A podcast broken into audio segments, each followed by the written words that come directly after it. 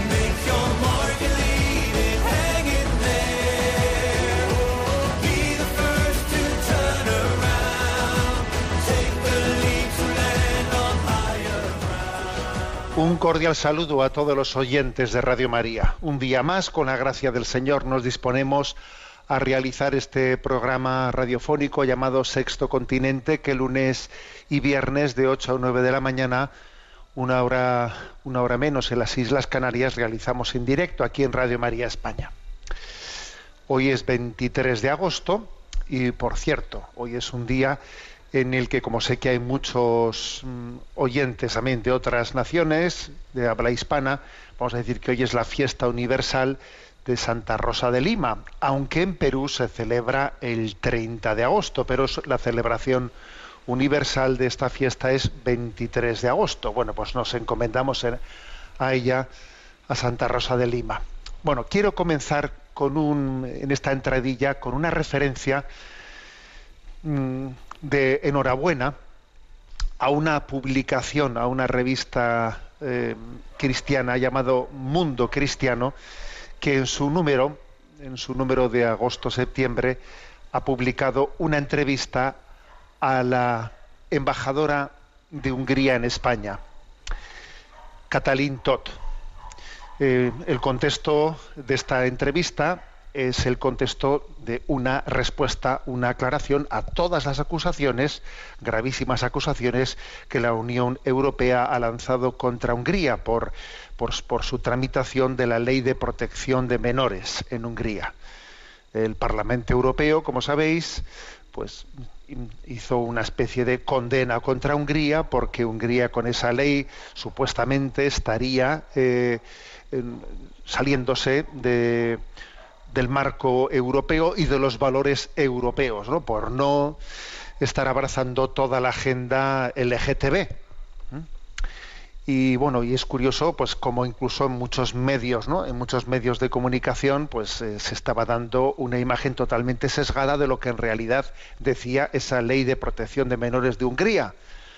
Eh, y, y vamos a decir que, por desgracia, yo lo he dicho en esta antena, que incluso ha habido medios católicos eh, yo digo entre nosotros, eh, pero en muchos lugares, eh, yo digo en concreto en España ha habido medios de comunicación católicos que también se han sumado a esa deformación manipuladora que se estaba dando a nivel internacional sobre lo que Hungría estaba realizando eh, en esa ley de protección de menores.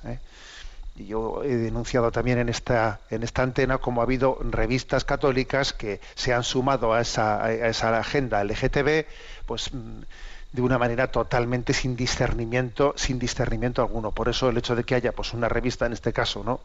Pues Mundo Cristiano, que haya dicho vamos a darle la palabra a la a la embajadora de Hungría en España, vamos a ir, vamos a entrevistarla y entonces, bueno, pues me parece que aquí se ponen los puntos sobre las íes, ¿no? ¿Qué es lo que viene a decir a, a decir esta esta embajadora? Bueno, voy a leer dos o tres párrafos que dice, ¿no? Dice ella, cuando queremos escribir o hablar de un libro, lo primero que hacemos es leerlo. Antes de dar nuestra opinión de algo, no viene mal saber de qué estamos hablando.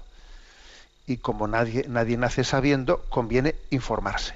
Si se trata de cuestiones que afectan a naciones y gobiernos, lo mínimo deseable sería que nos informáramos de fuentes auténticamente originales. En este caso, ese libro es el Parlamento de Hungría. Y entonces dice la embajadora, permítame preguntar, sinceramente, ¿cuántos de ustedes, cuántos de esos que han criticado ¿no? a, a- a Hungría han leído el texto de la enmienda de ley de protección de menores de Hungría? Algo que recientemente ha levantado una polémica y una indignación extendida, ¿no? Y entonces, bueno, pues es, dice, les invito a que lo lean, ¿no? Entonces, muy escuetamente dice, prohíbe la promoción de la homosexualidad y de la reasignación de género a menores? Sí, lo prohíbe. ¿Prohíbe hablar de la homosexualidad en los colegios? No. ¿Prohíbe el acceso de menores a contenidos pornográficos de la naturaleza que sea? Sí. ¿Castiga severamente a los pedófilos? Sí. ¿Eh? Repito, prohíbe la promoción de la promoción de la homosexualidad y la reasignación de género a los menores ¿eh? en el ámbito escolar. O sea, sí, eso es lo que prohíbe la ley. La ley prohíbe que el ámbito escolar sea un lugar en el que se promueva la homosexualidad o se promueva la reasignación de género. Claro, justo lo que, lo que se está queriendo introducir en todo el mundo mundial, ¿no? Y esa ley lo prohíbe. ¿Qué pasa? ¿Que se prohíben hablar? No, no se prohíbe hablar. Lo que se prohíbe es promoverlo y que y la escuela sea un conducto de, de reasignación del sexo de los niños, ¿no? Y luego, como he dicho, pues prohíbe el acceso de menores a contenidos pornográficos y también castiga severamente a los pedófilos, ¿no? Bueno, eso también está en otros lugares, obviamente, también realizado. ¿eh? Entonces dice, por lo que antecede se observa claramente que es una ley de protección de menores, porque consideramos que la educación sexual de los menores es competencia de los padres. De nuevo, este es el tema clave. ¿eh? Consideramos que la educación sexual de los menores es competencia de los padres, un principio establecido en el artículo 14 de la Carta de los Derechos Fundamentales de la Unión Europea, que reconoce el derecho de los padres a garantizar a sus hijos una educación adecuada. Este mismo principio está también respaldado por la Declaración Universal de las Naciones Unidas. ¿no? Bueno, pues fijaros, este, esta es la cuestión. O sea, se ha organizado un auténtico escándalo pues por el hecho de que Hungría se haya salido, se haya desmarcado de esa agenda LGTB eh, en la cual pues se está cuestionando una vez más el derecho de ver de los padres, ¿no? A ser ellos los que tengan la patria potestad y la educación sobre sus hijos y a que se, y al final a que sea el Estado, ¿no? El que redefina una antropología, rediseña una antropología y la introduce obligatoriamente en la escuela. ¿eh? Entonces, bueno, pues la, la ministra, la embajadora, perdón, la embajadora de Hungría en España eh, se defiende y defiende con, con contundencia ¿eh? Y, dice ¿no? que la enmienda que están tramitando en Hungría no afecta a la orientación sexual de los adultos, no discrimina a nadie y sí prohíbe la promoción y la propaganda de la homosexualidad y la transexualidad en las escuelas. ¿eh? Y recuerda que la educación sexual de los niños es una competencia exclusiva de los padres que se debe realizar conforme a sus convicciones religiosas y pedagógicas. ¿eh? Y advierte eh, pues que ellos quieren actuar conforme a principios y que no piensan dejarse presionar por Europa. ¿Mm? Incluso dice una expresión, no nos importa cuántos estén en contra, nosotros actuamos conforme a principios. ¿no? Bueno, pues agradecemos ¿no? esta publicación, esta entrevista eh, realizada por, por Mundo Cristiano y vamos a, a, no acomplejarnos. Creo que tenemos que vivir ¿no? el momento el momento presente sin dejarnos manipular y sin duda alguna la manera en la que los medios de comunicación transmiten las noticias, la manera en la que se ha hablado de, sobre lo que Hungría realiza en, en, este, en este proyecto de protección del menor en la escuela, etcétera, ¿no? Pues la verdad, la manera de cómo estamos siendo manipulados, cómo los medios de comunicación nos, no- nos están contando las cosas de manera que ya nos, están no únicamente sugiriendo, ¿no? sino que nos están imponiendo lo que tenemos que opinar y pensar, pues es vergonzosa. ¿eh? Tenemos que pedir el don del discernimiento para, saber. Eh, para saber navegar en, en estas aguas turbulentas, en, este, en esta gran presión del pensamiento único, ¿no? Del pensamiento único al que estamos sometidos en, este momento. Sexto Continente es un programa que tiene interacción con los que sois usuarios de redes sociales en Instagram y en Twitter a través de la cuenta arroba obispo munilla y en Facebook a través del muro que lleva mi nombre personal de José Ignacio Munilla. Recuerdo que los programas anteriores quedan a vuestra disposición tanto en el podcast de Radio María como en esa página web multimedia de un servidor en ticonfio.org en la que hay un apartado allí que pone Sexto Continente y están los programas a vuestra disposición, como digo, ¿no? Bueno, tenemos nuestro momento Chesterton, que tenemos ya una- lo tenemos un poco olvidado, vamos a intentar retomar un poco las buenas costumbres. Nuestro momento Chesterton, hablando de, en esta ocasión, eh, pues de, del concepto de la, de la justicia. ¿eh? Recuerdo que nos servimos para este momento Chesterton de este programa, nos servimos de un libro eh, con el que tiene el título Un puñado de ideas, eh, publicado por Enrique García Máiquez y Luis Daniel González, en el que bueno pues se habla de, se ha hecho un trabajo importante de recopilación de, de todos los de cómo eh, a lo largo de todas las, las- obras ¿no? de Chesterton se han tratado eh, distintos conceptos en, modo de aforismos de Chesterton. ¿no? Bueno, en concreto, justicia. Bueno, Chesterton eh, insiste mucho, subraya, intenta desenmascarar esa falsa contraposición. Fijaros que habló, eh, estamos hablando de que Chesterton ha escrito eh, to- todo esto que estamos ahora comentando ya por los años 30 eh, de- de- del siglo pasado.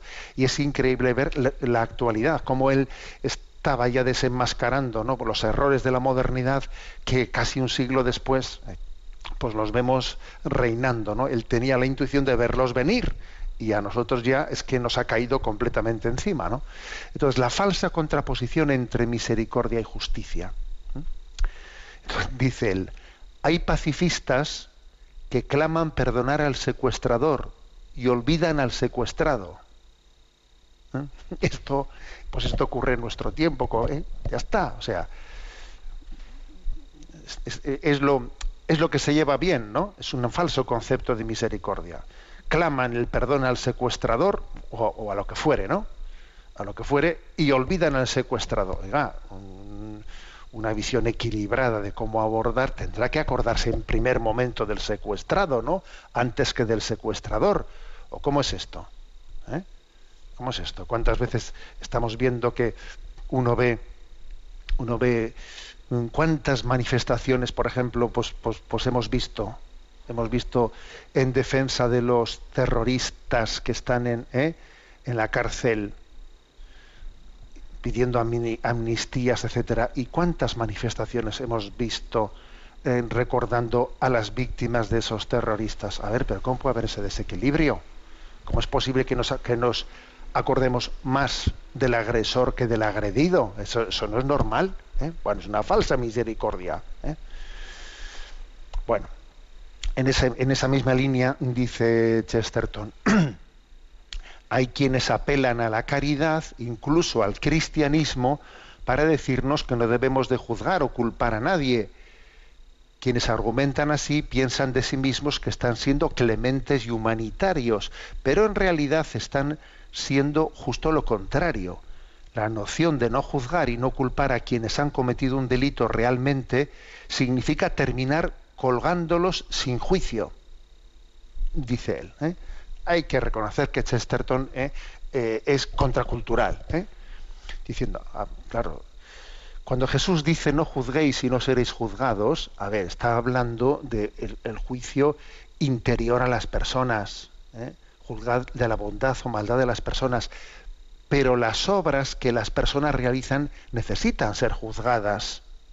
Entonces distingamos las cosas. Una cosa es que no juzguemos interiormente de la maldad o bondad de una persona, porque no conocemos toda la complejidad de la situación en la que él ha vivido cuando ha realizado algo, pero la obra que las obras que ha hecho tienen que ser juzgadas, tienen que ser juzgadas y por eso la sociedad se organiza teniendo una justicia, pues para discernir, discernir lo que es aceptable y lo que es inaceptable. ¿eh? Entonces decir que yo soy clemente y humanitario porque me niego a juzgar las obras que realizan las personas, pues eso en el fondo dice eh, acabas en el fondo haciendo lo contrario al, al, humanismo y a la clemencia, porque lo que estás haciendo es que al final reine la injusticia, reine la injusticia. Termina, dice él, ¿no? La noción de no juzgar y no culpar a quienes han cometido un delito realmente significa terminar colgándolos sin juicio. Terminas tú finalmente colgando, ¿no? Colgándolos sin juicio, porque tú al final con esa falsa clemencia, con ese falso humanitarismo, lo que estás lo que estás consiguiendo es que la injusticia tenga el mismo grado de ciudadanía que la justicia, o sea, que haya una indistinción. O sea, al final lo que estás haciendo es que estás colgando, colgando de, del patíbulo a cualquier persona, porque no estás distinguiendo justicia de injusticia. ¿eh? Bueno,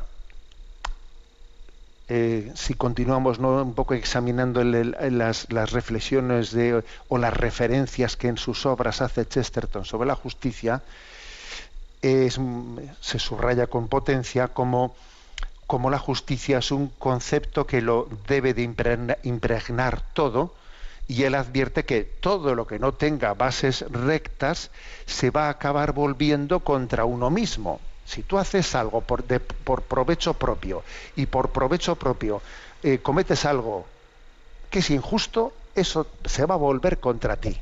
¿eh? entonces dice esta frase, cuando construimos nuestro palacio sobre alguna injusticia desconocida, se convierte muy lentamente en una prisión. Ese palacio que estás construyendo para ti, como tiene alguna base injusta, se convierte en tu prisión. Mira, para que algo eh, no se convierta en tu prisión, en algo que en el fondo va contra ti, construyelo todo sobre bases justas. De lo contrario, eh, lo que parece que es algo, bueno, aquí hago una pequeña trampa, una pequeña trampa y esto, mira, si me hago mi palacio, bueno, eso acabará siendo tu prisión, porque tiene bases injustas. También al mismo tiempo hay que subrayar que, la rectitud ¿eh? tiene que ser plena, no mayormente recto. Bueno, tengo que hacer mi vida eh, o construir el futuro de mi vida, el futuro en términos mayoritariamente rectos. No, mayoritariamente rectos no, plenamente rectos. Porque como hay algo ¿eh? que sea injusto, aunque sea una pequeña parte, si es que la mayor parte de mi vida la he vivido en justicia, ¿no? aunque haya hecho alguna trampa, aunque haya... A ver, eso, eso que tú le quieres quitar importancia afecta al todo. Hay un, una máxima latina, ¿no? En la, en la, moral católica, en la tradición mm, católica moral mm, de la Iglesia Católica que dice bonum bonum ex integra causa malum es quacunque defectu eh, ¿qué, significa esto? El bien nace de la rectitud total, el mal nace de un solo defecto. O sea, para que algo sea bueno tiene que ser plenamente recto. Y el mal es suficiente con que haya un defecto. Ya eso ya hace que el conjunto sea malo. Por eso eh, insiste Chesterton, ¿no? Cuando construimos nuestro palacio sobre alguna injusticia desconocida, se convierte muy lentamente en una prisión si basta con que haya una injusticia, que solo va a contaminar a todo. ¿eh? Bueno. Y por último, lo que eh, también subraya Chesterton, que para que algo sea justo, no basta con que yo diga, bueno, es que esto yo tengo derecho, no, también tiene que ser prudente. Si, si algo no es prudente, entonces no, no es justo. ¿eh? dice en su expresión, tener el derecho de hacer algo no, se, no significa que sea justo el hacerlo. A ver, tener que ver si es prudente o si es imprudente. Si es el momento, si no es el momento. Si están haciendo de una intención recta o, o, eso nace de que en el fondo estoy yo resentido, no nace bien. A ver, tener el derecho de hacer algo no significa que sea justo hacerlo. Tiene que, por lo tanto, la prudencia tiene que asistir siempre, ¿no? En el discernimiento sobre lo que es justo. Bueno, ahí lo dejo. ¿eh? Y como os digo, quien quiera después consultar estas reflexiones eh, sobre, sobre el pensamiento de Chesterton en la página web en ticonfío.org. Allí hay una sección que se llama píldoras, eh, últimas píldoras, en las que cada uno de estos aforismos de Chesterton los vamos colgando y luego quedan a vuestra, a vuestra disposición. Bueno, vamos hoy a dedicar también un tiempo extraordinario a las preguntas de los oyentes. ¿eh? Preguntas de los oyentes que podéis hacer llegar al correo electrónico sextocontinente arroba radiomaria.es. ¿eh? Repito, sextocontinente arroba. A Yolanda, que le tenemos en la emisora, le vamos a pedir que nos presente las preguntas seleccionadas. Buenos días, Yolanda. Muy buenos días. Adelante. Una familia nos comparte su sufrimiento. Estimado Monseñor, lo primero, muchas gracias a usted y a todo el equipo de Radio María por su servicio. Quería exponerle una situación que estamos viviendo en nuestra familia para solicitarle una orientación al respecto. Mi cuñado está casado por la Iglesia, pero su esposa le dejó. Él, aunque ha sido practicante, ahora ha abandonado la Iglesia y vive con otra mujer. Hemos hablado con él sobre esta situación para intentar que lo reconsidere, ya que le vemos en pecado grave y con riesgo de perder su alma, pero no hay manera. Y ya lo que entendemos que nos queda es rezar por él y que nos siga sintiendo cercanos, aunque no estemos de acuerdo con el camino que ha tomado. En esto último es donde tenemos la duda de cómo llevarlo a cabo. Le invitamos para que venga a casa con nosotros y nuestros hijos, pero entendemos que no debe venir acompañado de su actual pareja, ya que esto creemos que nos hace de alguna manera cómplices y le transmite un mensaje a nuestros hijos y a él mismo de que en realidad no es tan grave romper con Cristo de esa forma y como que el matrimonio al final no es tan sagrado como les estamos inculcando, como que al final todo vale. Él no lo entiende y no quiere venir a casa. Le enviamos mensajes, pero casi ni responde. En fin, una pena. Por otro lado, nos surge la duda de si no estaremos siendo demasiado duros y estamos faltando a la caridad. ¿Podría darnos una orientación? Un saludo y muchas gracias. Bueno, la verdad es que consultas como esta son, son, eh, son frecuentes, ¿no? Y yo entiendo que la consulta, este tipo de consultas, pues nacen de un deseo de decir, a ver, ¿cómo conjugamos en esta vida, cómo conjugamos la caridad y la claridad, eh, si se me permite la expresión? ¿Cómo se conjugan ambas cosas? ¿Cómo se conjuga un testimonio claro de que creemos en una verdad moral eh? y al mismo tiempo sabemos que el Señor tiene la paciencia y el cariño pues con las personas, oye, y con las situaciones, para empezar con uno mismo, con quien está hablando ahora mismo, ¿eh? O sea, cómo el Señor tiene la paciencia de, de que a pesar de nuestras incoherencias ¿no? y nuestro pecado, pues sigue caminando junto a nosotros. ¿Cómo conjugar ambas cosas? Y yo me pongo, ¿no? Pues en la situación de estos padres y dicen, a ver, no qué si, si, si, aquí viene por casa ¿no? y, les invitamos a indistintamente de que el que viene pues eh, viene con su mujer o una que no es su mujer o viene con su pareja en este momento entonces a nuestros hijos les estamos les estamos transmitiendo una, un mensaje confuso, ¿eh? confuso de que, mira, al final eso de la indisolubilidad del matrimonio pues no tiene tanta importancia, pero por otra parte, si, si, mm, si a esta persona le decimos no ven tú, pero no vengas con tu pareja, esa persona se siente ofendida y entonces no rechaza nuestra invitación, eh, no estaremos faltando la caridad con ella. Bueno, este es el, este es el dilema, ¿eh? este es el dilema. Y yo creo que lo primero que hay que hacer es, existe este dilema existe este dilema. Y entonces, lo digo porque lo frecuente es ignorar el dilema, ignorarlo y decir, bueno, pues eh, aquí, pues ¿qué, ¿qué, más dará? ¿Eh? ¿Qué más dará? Y tirar para adelante y al final es la verdad moral la que queda siempre pues en, en penumbra. ¿eh? Entonces yo creo que, que, es, que este dilema de cómo conjugar caridad y claridad debe de estar siempre eh, presente en nuestra vida. Ahora, es verdad que eh, en, la manera de cómo conjugarlo, la Iglesia no, no, nos va a decir, mira, pues en este caso sí es prudente que le invites, en este caso no es prudente, sino que es uno mismo el que tiene que tomar eh, una decisión prudencial, ¿no? Sí que, sí que creo que, que, por ejemplo, ¿no?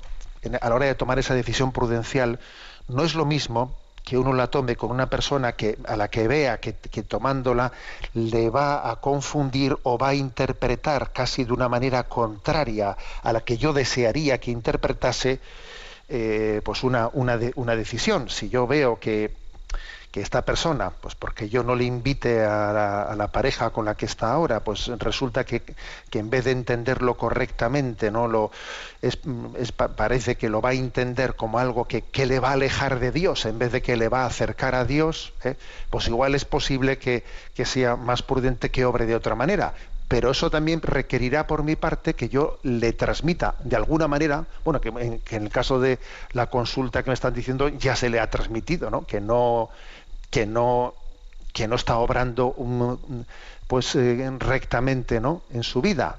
Pero igual también uno dirá, bueno, ya le he transmitido eso, pero pero le respeto, pero de alguna manera tengo paciencia con él, aunque venga a mi casa con una pareja que realmente no es su esposa y tengo paciencia con él y lo admito. Para eso igual también eso, eso requerirá que yo a mis hijos y en mi entorno hayamos hablado de ello, pues para que eso no sea motivo de confusión. ¿Eh? Si decidimos decir, mira, es mejor que venga a casa y, que cuando hagamos una comida que vengan, porque aunque venga con una esposa que no es la suya, oye, eh, es que lo, lo contrario casi va a ser motivo de escándalo, va a ser motivo de que él se sienta eh, rechazado y se aleje y, se aleje de Dios, ¿eh? se aleje de Dios. Por lo tanto, si estoy tomando algo por fidelidad a Dios, una medida que en el fondo le va a alejar a esta persona de Dios, pues no sé si, si estoy actuando prudentemente. Bueno, pues voy a voy a tomar la opción, ¿eh? voy a tomar la opción de decir sí, cojo, le invito, le expreso lo que es el amor incondicional, porque Jesucristo amó incondicionalmente, incluso a quien vivía ¿eh? pues en una situación contradictoria, ¿no? Le, acojo incondicionalmente, pero eso no quiere decir que yo caiga para ello y que será importante que ante mis hijos, ante, eh, pues dentro en el seno de la familia, sepamos entender que ese signo de acogida incondicional no quiere decir, no quiere decir que estemos asumiendo un relativismo en los valores humanos. Entonces, que Dios nos dé la gracia de discernir en cada caso, en cada caso cómo conjugamos caridad y claridad. ¿eh? Creo que esa es un poco la, respuesta a transmitir. Cada uno tendrá que ver cada caso concreto cómo conjugo ¿eh? Eh, la integración de ambas cosas. Adelante con la siguiente consulta. Un sacerdote llamado Miguel nos comparte. Ante todo le doy las gracias por el bien que la radio de la Virgen y usted vienen haciendo desde hace tanto tiempo. De hecho, me confieso un fiel seguidor suyo desde que comenzó con el catecismo de la Iglesia Católica. Cuánto me ha ayudado, Monseñor. Por eso le pido su consejo en este momento de mi vida. Llevo 24 años como sacerdote y tanto mis compañeros como un servidor venimos observando que tras el confinamiento por la pandemia la vida de las parroquias se ha precipitado vertiginosamente hacia un abismo desconocido hasta el momento por la mayoría de nosotros. Retirada casi masiva de los fieles que solían venir a misa antes del confinamiento, las celebraciones de los sacramentos como un autoservicio por las normas COVID, la sustitución de las procesiones por actos civiles hipotéticamente más seguros que las primeras y, por último, una concienciación creciente por parte de numerosos cristianos de que lo importante es la salud y la diversión, sin contar, claro está, el desbordamiento de las atenciones sociales que administran las parroquias ante la terrible crisis económica que azota, como de costumbre, a los más débiles. Esta situación ha derivado a que más de un sacerdote se encuentre perdido en su ministerio, como es mi caso. Psicológica y físicamente, además del plano espiritual, nos deterioramos cada vez más. De ahí que le pregunte, Monseñor, ¿qué estamos haciendo mal? ¿Es una purificación del cielo o una maldición humana? De verdad que no lo sé. A mí personalmente me duele observar cómo la comunidad musulmana de mi pueblo, no es un comentario racista, haya comprado en los últimos diez años dos edificios más grandes debido a la creciente afluencia de personas. En cambio, las parroquias cristianas languidecen en una agonía espiritual ante la cual parece que nada se puede hacer ya. De corazón, Monseñor, espero su respuesta atentamente. Bueno, yo creo que em, la consulta de este sacerdote trasciende eh, este momento que hemos vivido con, el tema de la pandemia. ¿eh? Si es verdad que lo de la pandemia ha acelerado muchas cosas, ¿eh? pero digamos ese ese progresivo, esa progresiva tendencia hacia la secularización, etcétera, en, nuestra sociedad, bueno, pues es un, es un hecho. Es un hecho, fijaros, que la secularización aumenta, pero al mismo tiempo también acontecen aquí y allá conversiones y hay que estar atento a esto. ¿eh? Es como que están aconteciendo dos cosas a la vez. La secularización, el olvido de Dios aumenta, la sociedad, por ejemplo, tiene una crisis de natalidad tremenda, que es un termómetro moral muy, muy, muy de los más claritos que existen. ¿eh? El termómetro de la, de la natalidad al mismo tiempo que otras comunidades, como por ejemplo no pues de inmigrantes o en el caso de los musulmanes o en el caso de otros lugares, no, no, acontece eso o por lo menos de otras maneras diferentes, de otros ritmos. ¿no? O sea, la tendencia, digamos, mm, progresiva de la secularización del cristianismo en Occidente es obvia. Pero también es verdad que al mismo tiempo surgen Nuevas, eh, nuevos dones del Espíritu Santo que suscitan aquí conversiones, allá conversiones. Radio María es testigo de esto. Como hay un goteo continuo, un goteo continuo de conversiones aquí y allá, de retornos, de reencuentros yo, vamos, es que continuamente se están recibiendo en esta radio de nuestra madre, después de tantos años de alejamiento, he vuelto, hemos comenzado, he empezado, o sea, las dos cosas están comenzando. Entonces, yo diría lo primero, que no nos dejemos tentar de desesperación y de, y de ser ciegos a, a los dones de conversión que están aconteciendo aquí y allá, porque no sintamos un tanto desesperados por el influjo progresivo de esa secularización que sigue aconteciendo. Es como si se chocasen en la puerta de la iglesia los que salen y los que quieren entrar.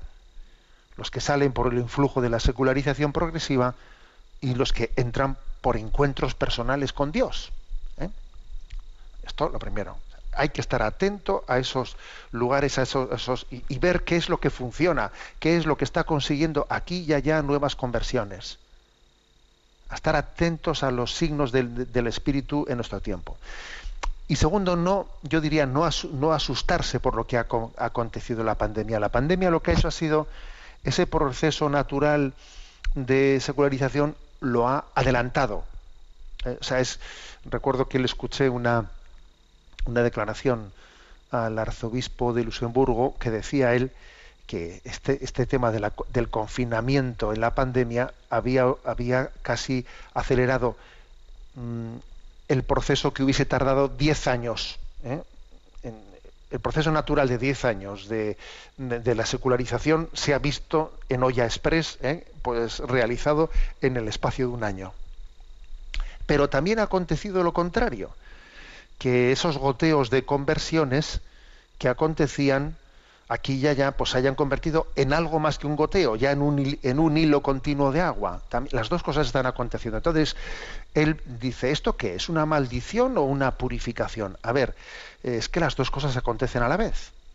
Es que Satanás tiene su, eh, su estrategia, obviamente, de descarrilarnos, y es que el Señor no, no le permite nunca que Él sea el, Señor de la historia, porque el Señor de la historia es Jesucristo, Jesucristo es el Señor de la historia.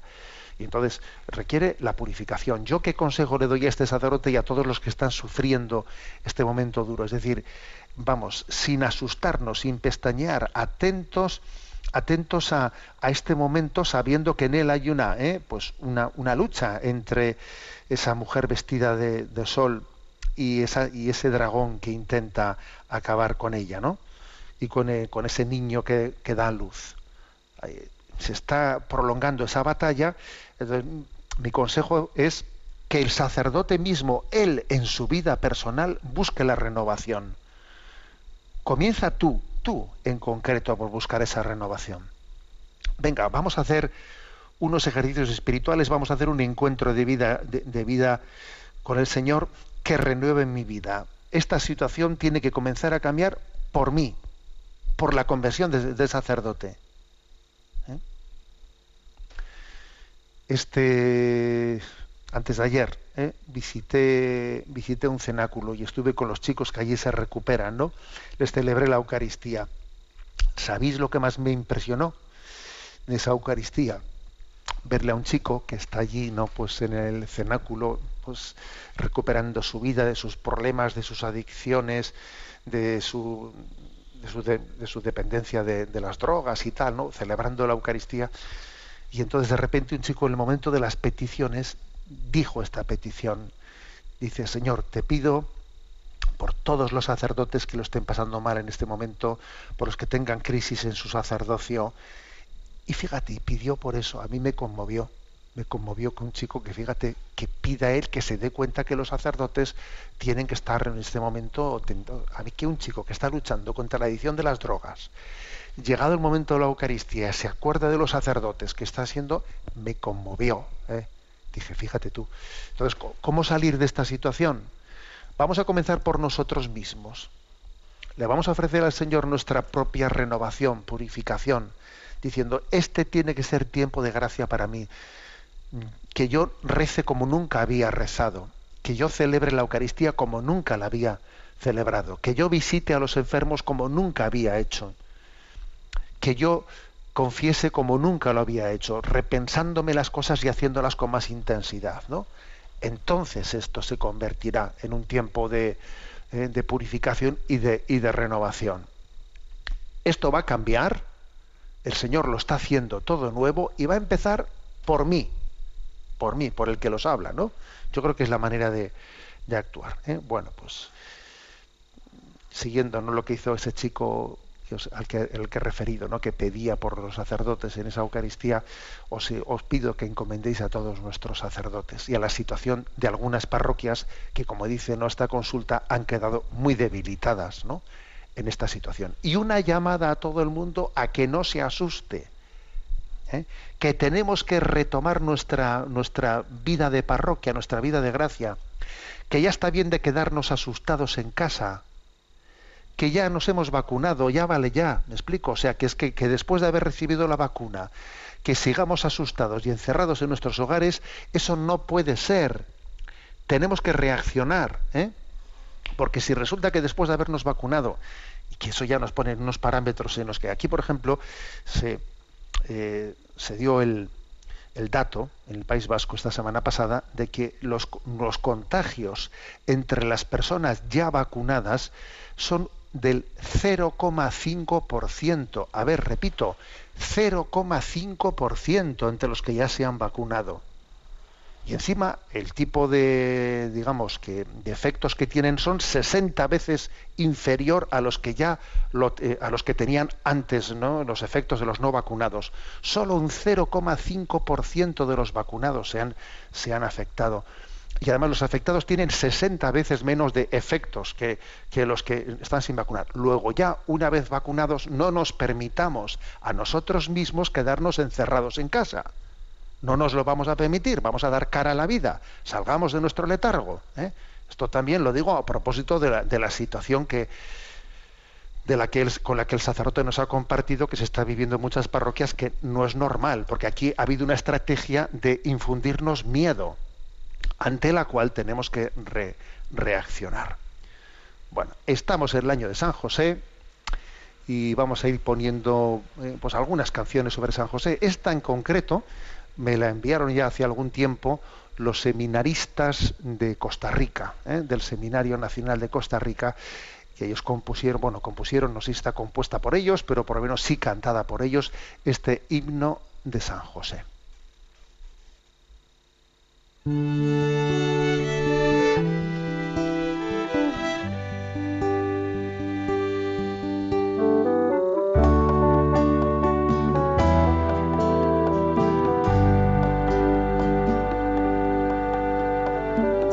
Ese primer varón que aceptó al Mesías. Que viviste del silencio y siempre de la acción.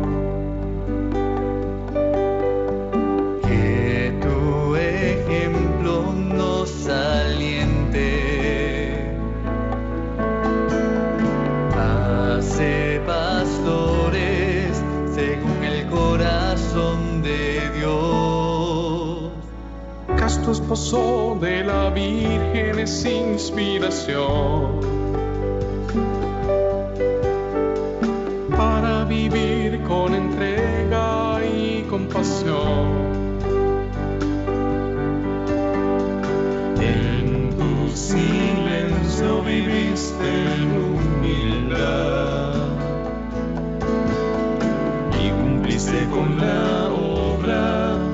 que salvaría a la humanidad. Glorioso San José, cuida siempre de la iglesia. Hombre bueno y justo, llévanos a tu Hijo y permite que seamos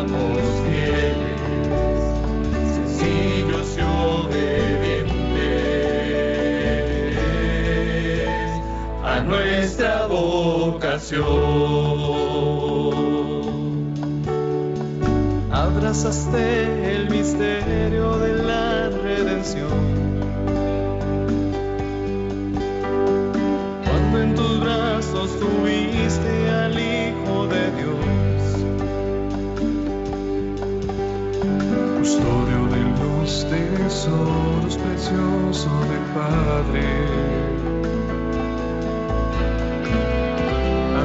A María, cual fiel y dulce esposo.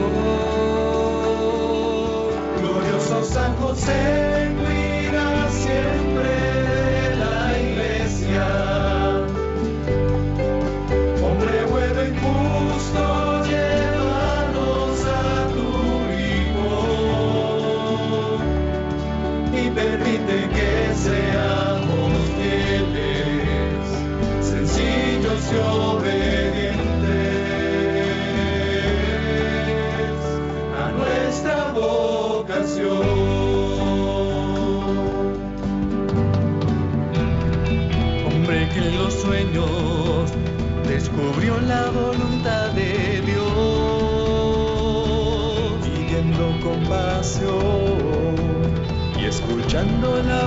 del Señor.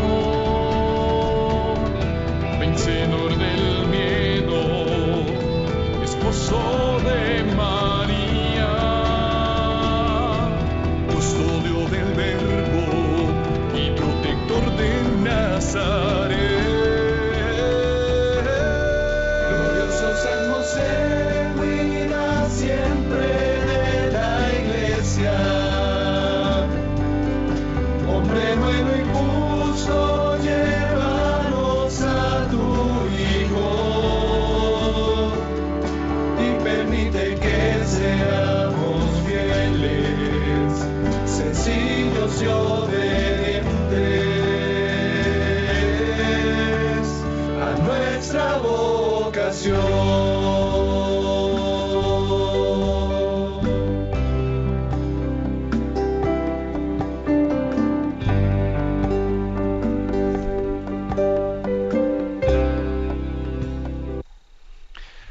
encomendamos a San José. San José, patrono de la Iglesia, ruega por nosotros. Tenemos nuestro rincón del DOCAT. Nos toca el punto 249. ¿Cómo debería actuar Europa con los emigrantes desde la perspectiva de la unidad de la familia humana? ¿Eh? Y la respuesta es la siguiente. Los estados de Europa frecuentemente rechazan a los inmigrantes o incluso pasan por alto la vulneración de los derechos humanos. Son así muchos los que mueren ahogados al intentar pasar de África a Europa, los que tras su llegada son deportados a indignos campos de refugiados y los que a menudo son repatriados sin ni tan siquiera haber revisado cuidadosamente su estatus legal. Según el parecer cristiano, sin embargo, estas personas no son simplemente ciudadanos de un país concreto, sino miembros de la familia humana. Existe por ello el deber moral de garantizar asilo a todos aquellos que sufran la persecución en, sus países de origen o vivan en un estado de necesidad existencial. Nadie abandona su hogar sin un motivo hasta que no exista una auténtica colaboración internacional que contribuya al desarrollo de todos los pueblos. Seguirá habiendo quien parta hacia Europa en busca de una vida mejor. Bueno, un tema, como veis, eh, delicado, eh, que, que, está siendo motivo de muchos, eh, de muchos conflictos entre nosotros, pero ante la ante el cual la Iglesia tiene, está llamada ¿eh? a dar una palabra de claridad en el discernimiento moral. Yo creo que de todo lo que hemos leído, lo más importante, en mi opinión, es la frase final, que hasta que no exista una auténtica colaboración internacional que contribuya al desarrollo de los pueblos, este problema ¿eh? va a continuar. Es decir, que tenemos que tomarnos en serio ¿eh? A la hora de decir, bueno, ¿y qué hacemos con las políticas migratorias? En primer lugar, todo el mundo tiene derecho de, de, de poder llevar adelante su vida en su país natal, en su país de origen y en la, y en la cultura en la que ha nacido.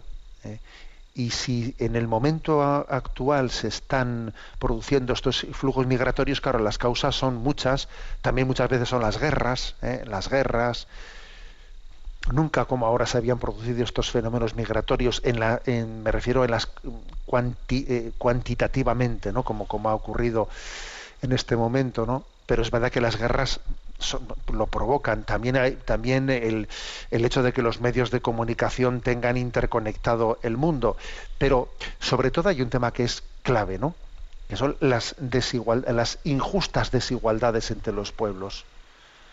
Entonces, me habéis escuchado en más de una ocasión que eh, yo creo que no tenemos derecho ¿eh? a pues a, quejarnos ¿eh? a quejarnos de que haya flujos migratorios desproporcionados mientras que nosotros no nos hayamos tomado en serio el compromiso de ayuda internacional para el desarrollo de todos los pueblos por poner un ejemplo ¿eh? el famoso 0,7% del compromiso del compromiso internacional de demos el 0,7% del producto interior bruto de todos los países ricos para que en los países pobres se pueda generar eso eso ha sido un auténtico o sea pues una promesa incumplida ¿eh? ya tradicionalmente incumplida son poquísimos los países que la cumplen se pueden contar con los dedos de una mano y alguno dirá, sí, pero ese dinero lo envías allí y todo es para la corrupción. Un momento, yo sé, ese dinero lo, puedo enviar allí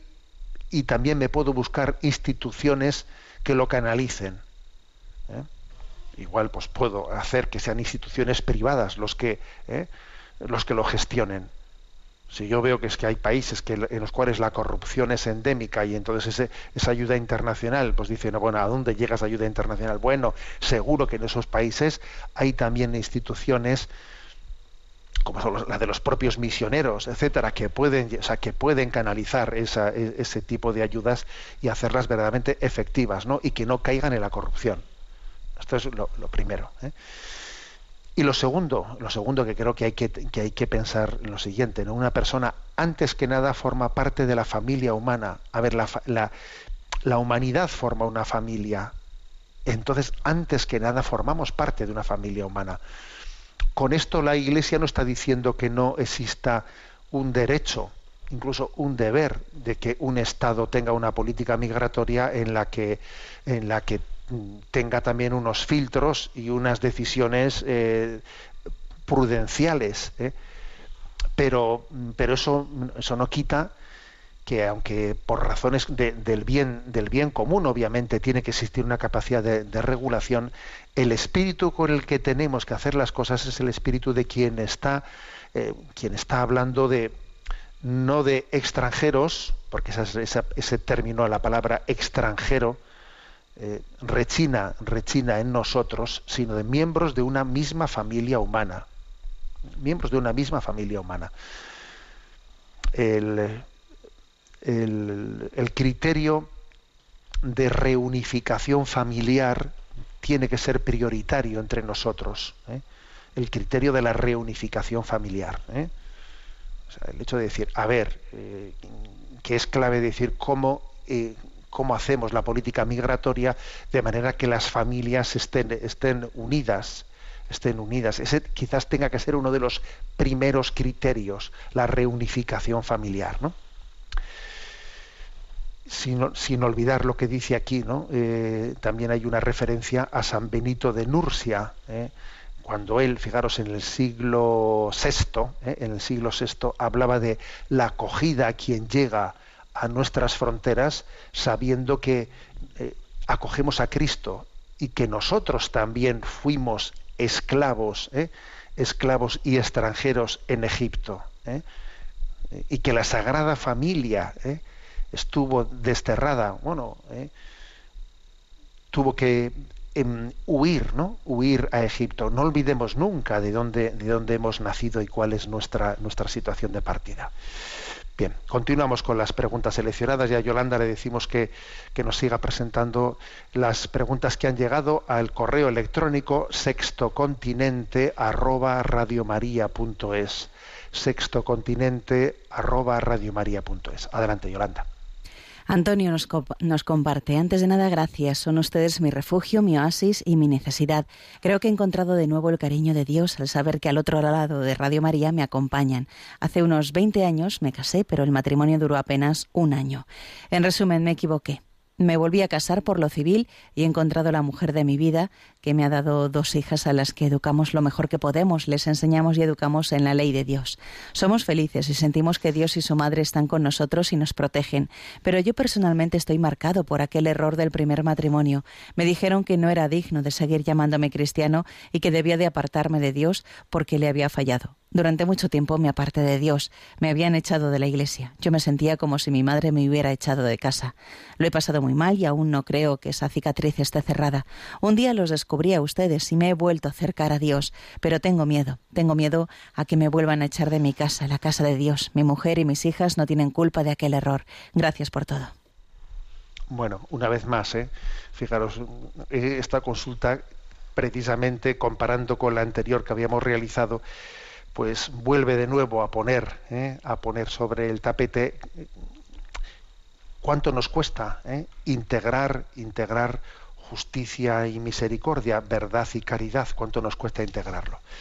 Y sin embargo, no se puede buscar eh, una falsa solución en la que se olvide uno de los dos, pues un- uno de los de los dos conceptos. Tenemos que integrar la verdad y la caridad. Entonces, con respecto a Antonio, lo primero que, que- me parece maravilloso que él haya sentido en Radio María esa acogida, ¿eh? esa acogida, aunque él viva en una situación irregular, a ver, y, y repito, porque claro, esa situación irregular es cierta que vive, porque Antonio, eso tienes que tienes tú que, que reconocerlo sin que por ello te sientas expulsado de la iglesia, ¿no? El hecho de que, de que la iglesia afirme que estás viviendo con una, con una mujer que, claro, no es con la que te desposaste sacramentalmente y por lo tanto existe una contradicción con las palabras de Jesucristo, quien dijo que el matrimonio es indisoluble son- y la unión del hombre y la mujer es hasta que la muerte no separe, pues obviamente ahí se crea una contradicción. Y entonces la Iglesia no puede mirar para otro lado y hacer como si las palabras de Jesús no existiesen. Hay una contradicción. Ahora, esta contradicción a ti te pone en una situación en la que, en la que eh, te expulsa, te echa de la Iglesia. Eh, no, en absoluto. En absoluto. Jesús te dice, acércate a tu iglesia, esta es tu casa, esta es tu casa, siente, siéntete miembro querido y acogido en esta iglesia y al mismo tiempo déjate acompañar por la iglesia para ver para ver en esa situación de irregularidad pues ver cuál es la manera eh, por qué camino debemos de ir hacia la plena comunión con la iglesia. La iglesia te invita a asistir a la eucaristía a participar en ella activamente aunque no comulgues y es importante que ese no comulgar no lo vivas como una discriminación. No no es una discriminación. Es que es también un reconocimiento objetivo de que, de que hay una contradicción en mi vida. Y yo debo de ser humilde para reconocer esa contradicción. ¿eh? Ese ser miembro de la Iglesia, ¿no? Y ser querido y acogido por todos, pero al mismo tiempo reconocer mi contradicción y decir no, no, no voy a comulgar, porque sé que está pendiente en mi vida, ¿no? Pues un discernimiento de cómo llegar a la plena comunión. ¿eh? Bueno, pues, pues este es el camino. Yo, yo te, te aconsejo, y a ti y a, todos los que pueden estar en una situación como esta, ¿no? Tener cuidado, porque así como, así como cuando uno, ¿no? Pues te juzga a ti desde fuera, tiene el riesgo de, si únicamente te juzga desde la perspectiva de la verdad moral, de no caer en cuenta de que tú, tú tienes que ser amado incondicionalmente y acompañado desde la cercanía y no desde la lejanía, y tener mucho cuidado de que, de que por, por fidelidad a la, a la verdad moral se cometan eh, pues sin- indelicadezas hacia ti, ¿eh? hay que tener mucho cuidado. Por otra parte, existe el riesgo contrario, el riesgo contrario de que, eh, pues en virtud de una acogida incondicional, como, como debemos de tener, pues una, una acogida incondicional a la persona esté en la situación que esté, eso nos lleve a ser ciegos a la contradicción que existe hacia la verdad moral del matrimonio que hemos tenido. Entonces, ¿cómo conjugar ambas cosas? Yo creo que la clave es humildad, humildad, humildad. Cuidado con rebotarnos. Cuidado con hacer lecturas, ¿no? En las que yo soy la víctima y los demás son malos. Cuidado, o sea, la humildad es clave para poder integrar la verdad y la caridad, la humildad y dejarnos acompañar, dejarnos acompañar en ese en ese camino, ¿eh? en ese camino, primeramente diciendo, a ver, el matrimonio que yo he tenido ha sido verdadero o no ha sido verdadero. Si ha sido un matrimonio verdadero, auténtico, válido, obviamente ahí hay un mensaje claro. ¿eh? si el matrimonio tiene visos de nulidad matrimonial, bueno, pues vamos a discernirlo, pero yo no quiero manipular la realidad para salirme con la mía, sino quiero buscar la verdad, buscar la voluntad de Dios en mi vida. ¿eh? Creo que esta es la es lo que es clave. Pero bueno, pues pero pienso que es maravilloso, ¿no? Que, Radio María pueda ser también un lugar de reencuentro de las personas pues que también han recibido zarpazos en la vida eh, y, y se han sentido, ¿no? Se han sentido como que habían que había llegado el fin de su de, su de su vida dentro de la iglesia. Pues no señor el señor todavía lo mejor de nuestra vida lo tiene reservado no pues para para el final como el vino bueno de Caná de Galilea. Me despido con la bendición de Dios todopoderoso Padre Hijo y Espíritu Santo. Alabado sea Jesucristo